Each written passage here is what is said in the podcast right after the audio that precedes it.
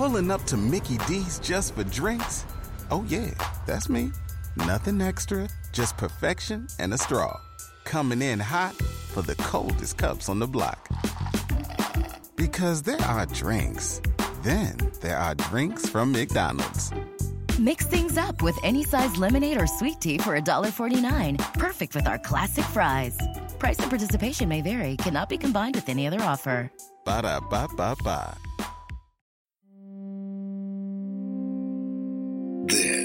Is the Bloody Disgusting Podcast Network. No.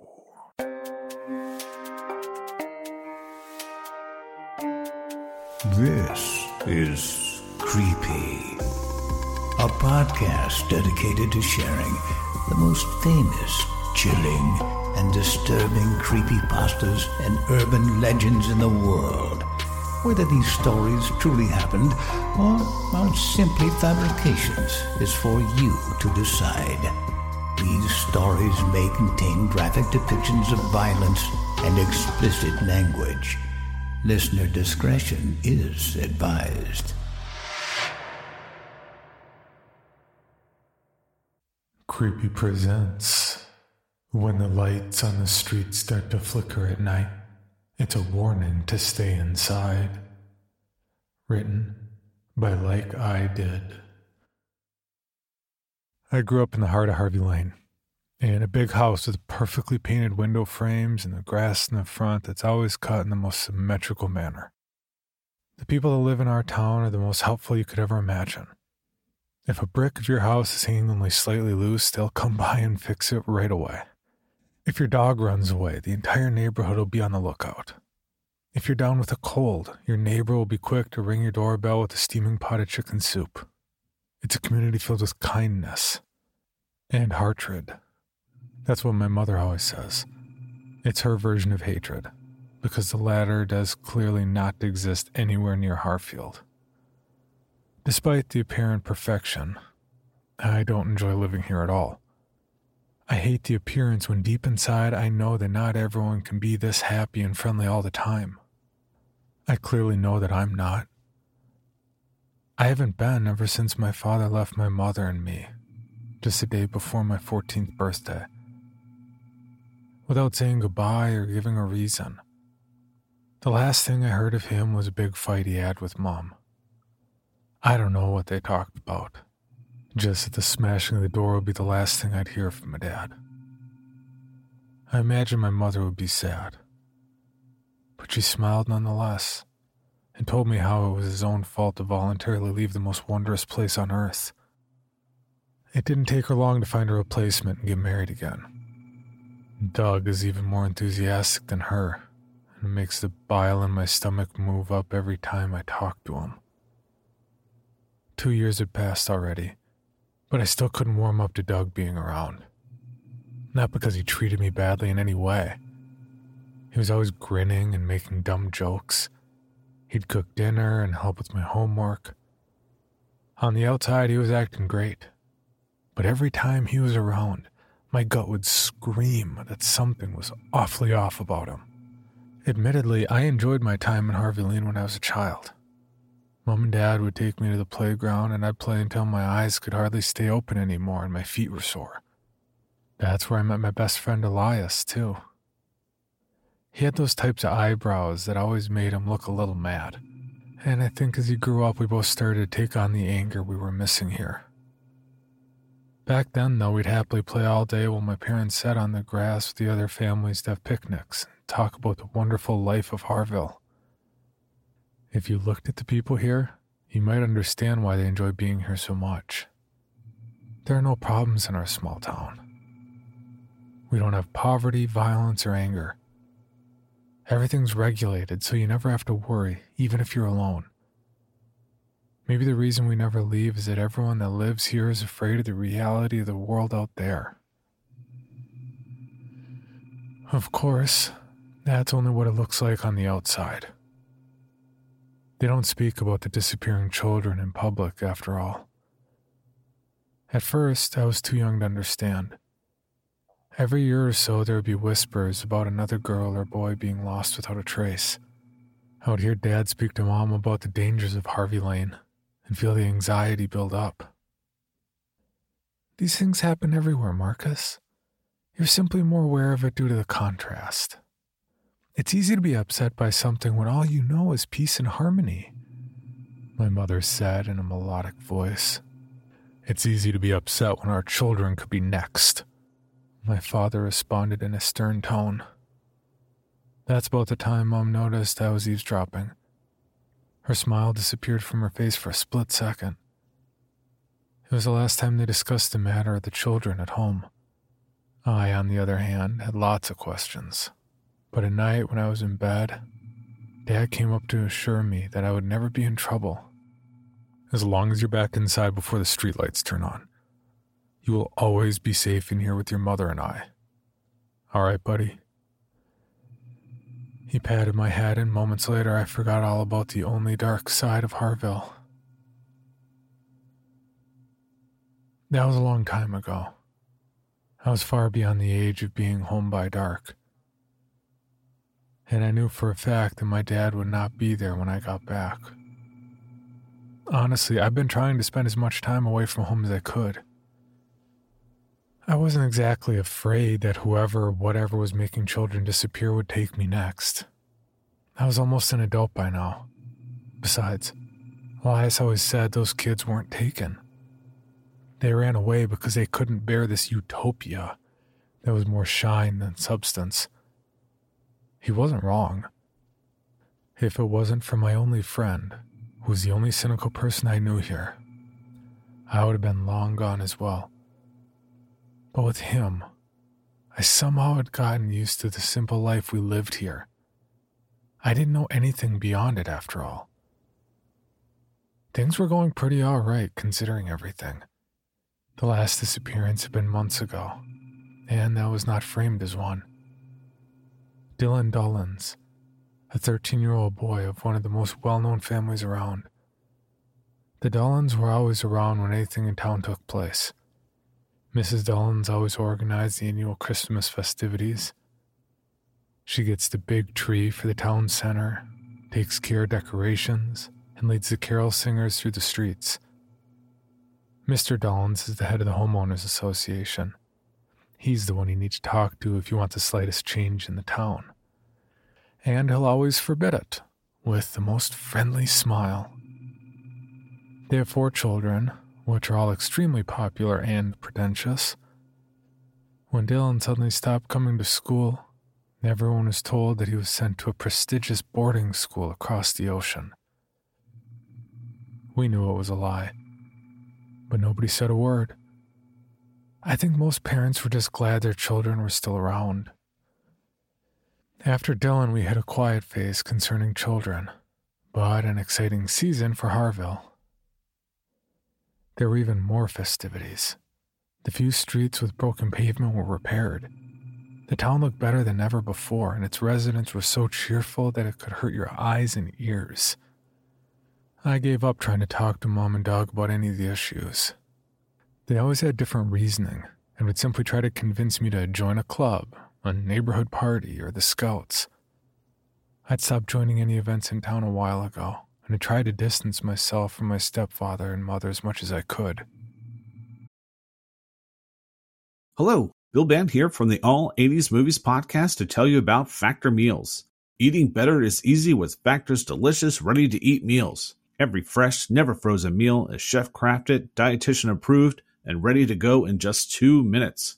You'll have over 35 different options to choose from every week, including Calorie Smart, Protein Plus, and Keto.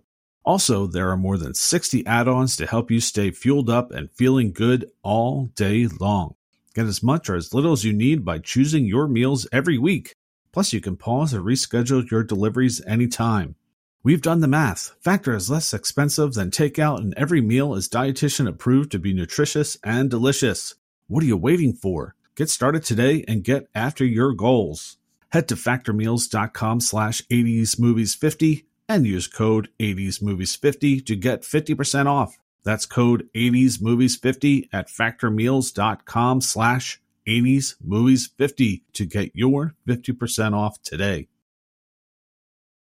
You've worked hard for what you have your money, your assets, your 401k, and home. Isn't it all worth protecting? Nearly one in four consumers have been a victim of identity theft. LifeLock Ultimate Plus helps protect your finances with up to $3 million in reimbursement.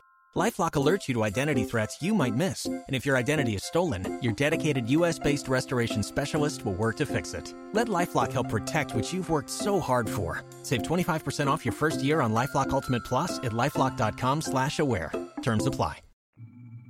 Ignorance can be bliss until the problem comes close enough for you to worry.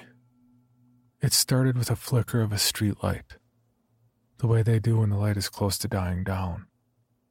The bulb is tattered but not yet broken, a first warning sign that it needs change.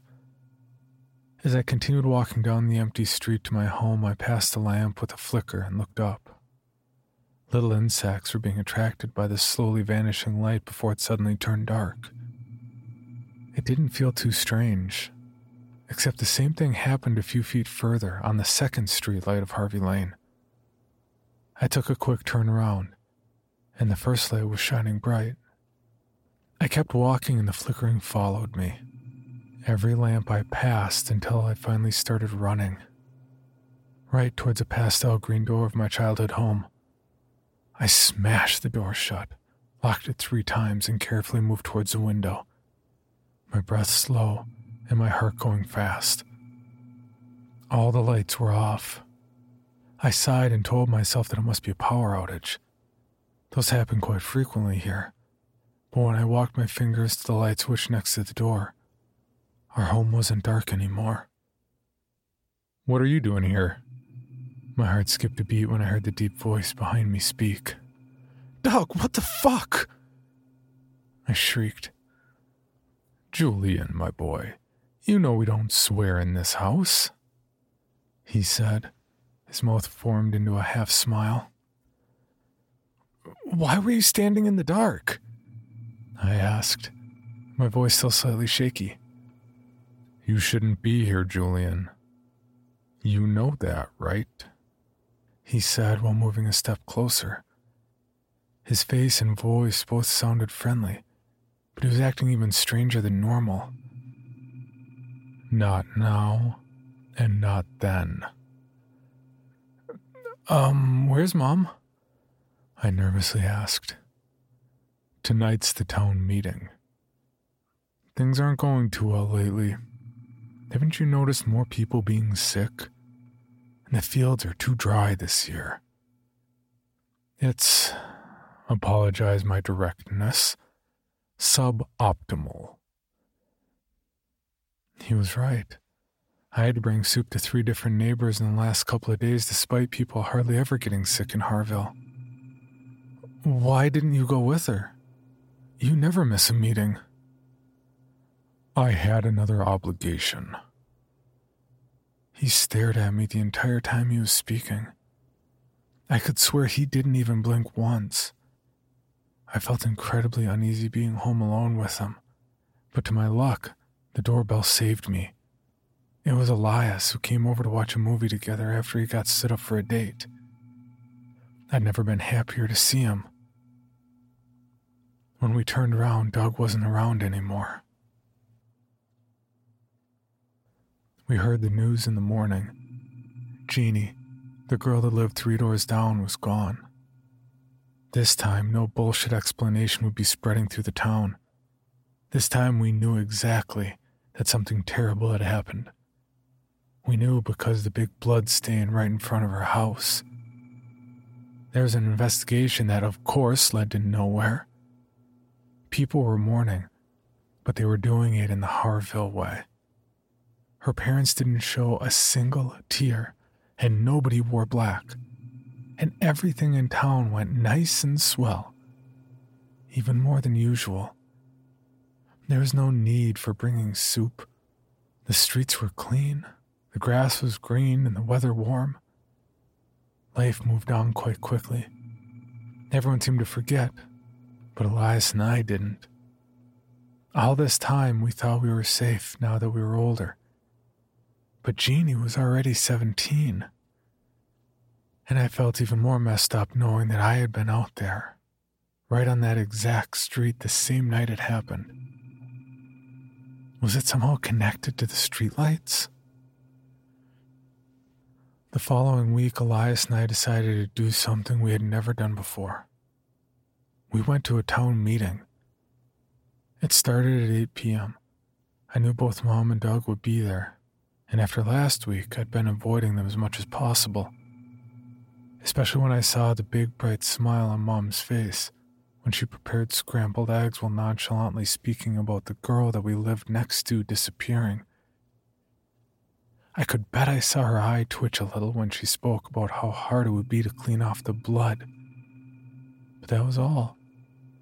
We cycled down to the town hall, but made sure to leave our bikes a street further to make sure nobody would see us.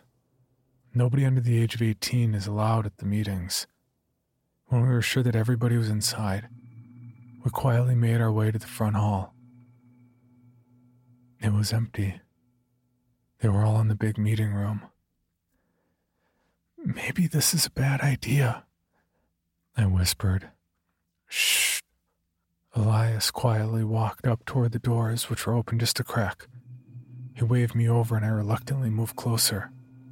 They're all clapping, Elias whispered as we hunched down next to the door. A big Harville congratulations to the Murrays. The clapping became louder, and cheering followed. The Murrays were the parents of Jeannie. We are all so happy to have you as a part of our community. We know best how wonderful the honor of sacrifice is. Mr. Dullin spoke. All our families have given, and we all receive, just the way it should be. My heart was racing, and I wanted, no, I needed, to hear about what kind of satanic ideas they were preaching. But after the bit of cheering, they went on with the regular program as if nothing had happened. Sacrifice? What the actual fuck? Elias almost shouted after we made our way back outside. I stayed quiet for a while. I'd known for a long time that something was off about the picture perfect appearance of Harville, just not how bad it was. The parents here give up their children to have. What? A nice neighborhood? My entire body was shaking. That night, I mumbled, I think I was supposed to disappear. I thought about the streetlights. If I hadn't been freaked out by them so much, I wouldn't have run home. It was almost like something was trying to warn me. Or someone. And maybe my dad didn't leave voluntarily either. For more information, including pictures and videos of the stories told on this podcast, please visit creepypod.com. If you'd like to submit a story for consideration or recommend a story, please see our submission page at creepypod.com slash submissions. All stories told on this podcast are done so through Creative Commons share-alike licensing or with written consent from the authors. No portion of this podcast may be rebroadcast or otherwise distributed without the express written consent of the Creepy Podcast production team and the story's author.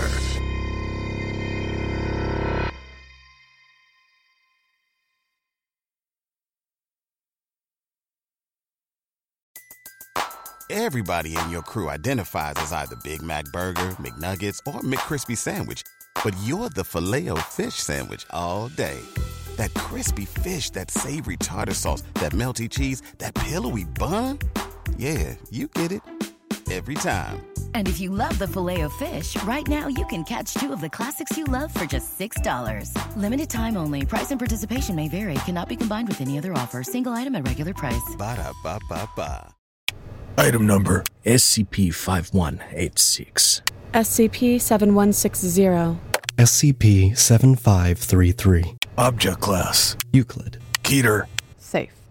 Special Containment Procedures spreading across the hemisphere and kicking up vast amounts of ash and dust.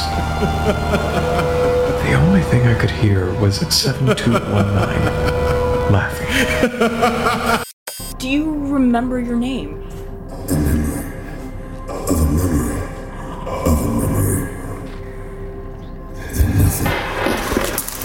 Heartland Counseling. Appointment update. I feel them again. Heartland Counseling. Appointment update. They're in my ears! Heartland Counseling. Appointment update. Nobody understands! SCP Archives is a weekly fiction podcast. Each episode, we dive into the strange, the unknown, and the. Find us on Apple Podcasts, Spotify, or at scparchives.com.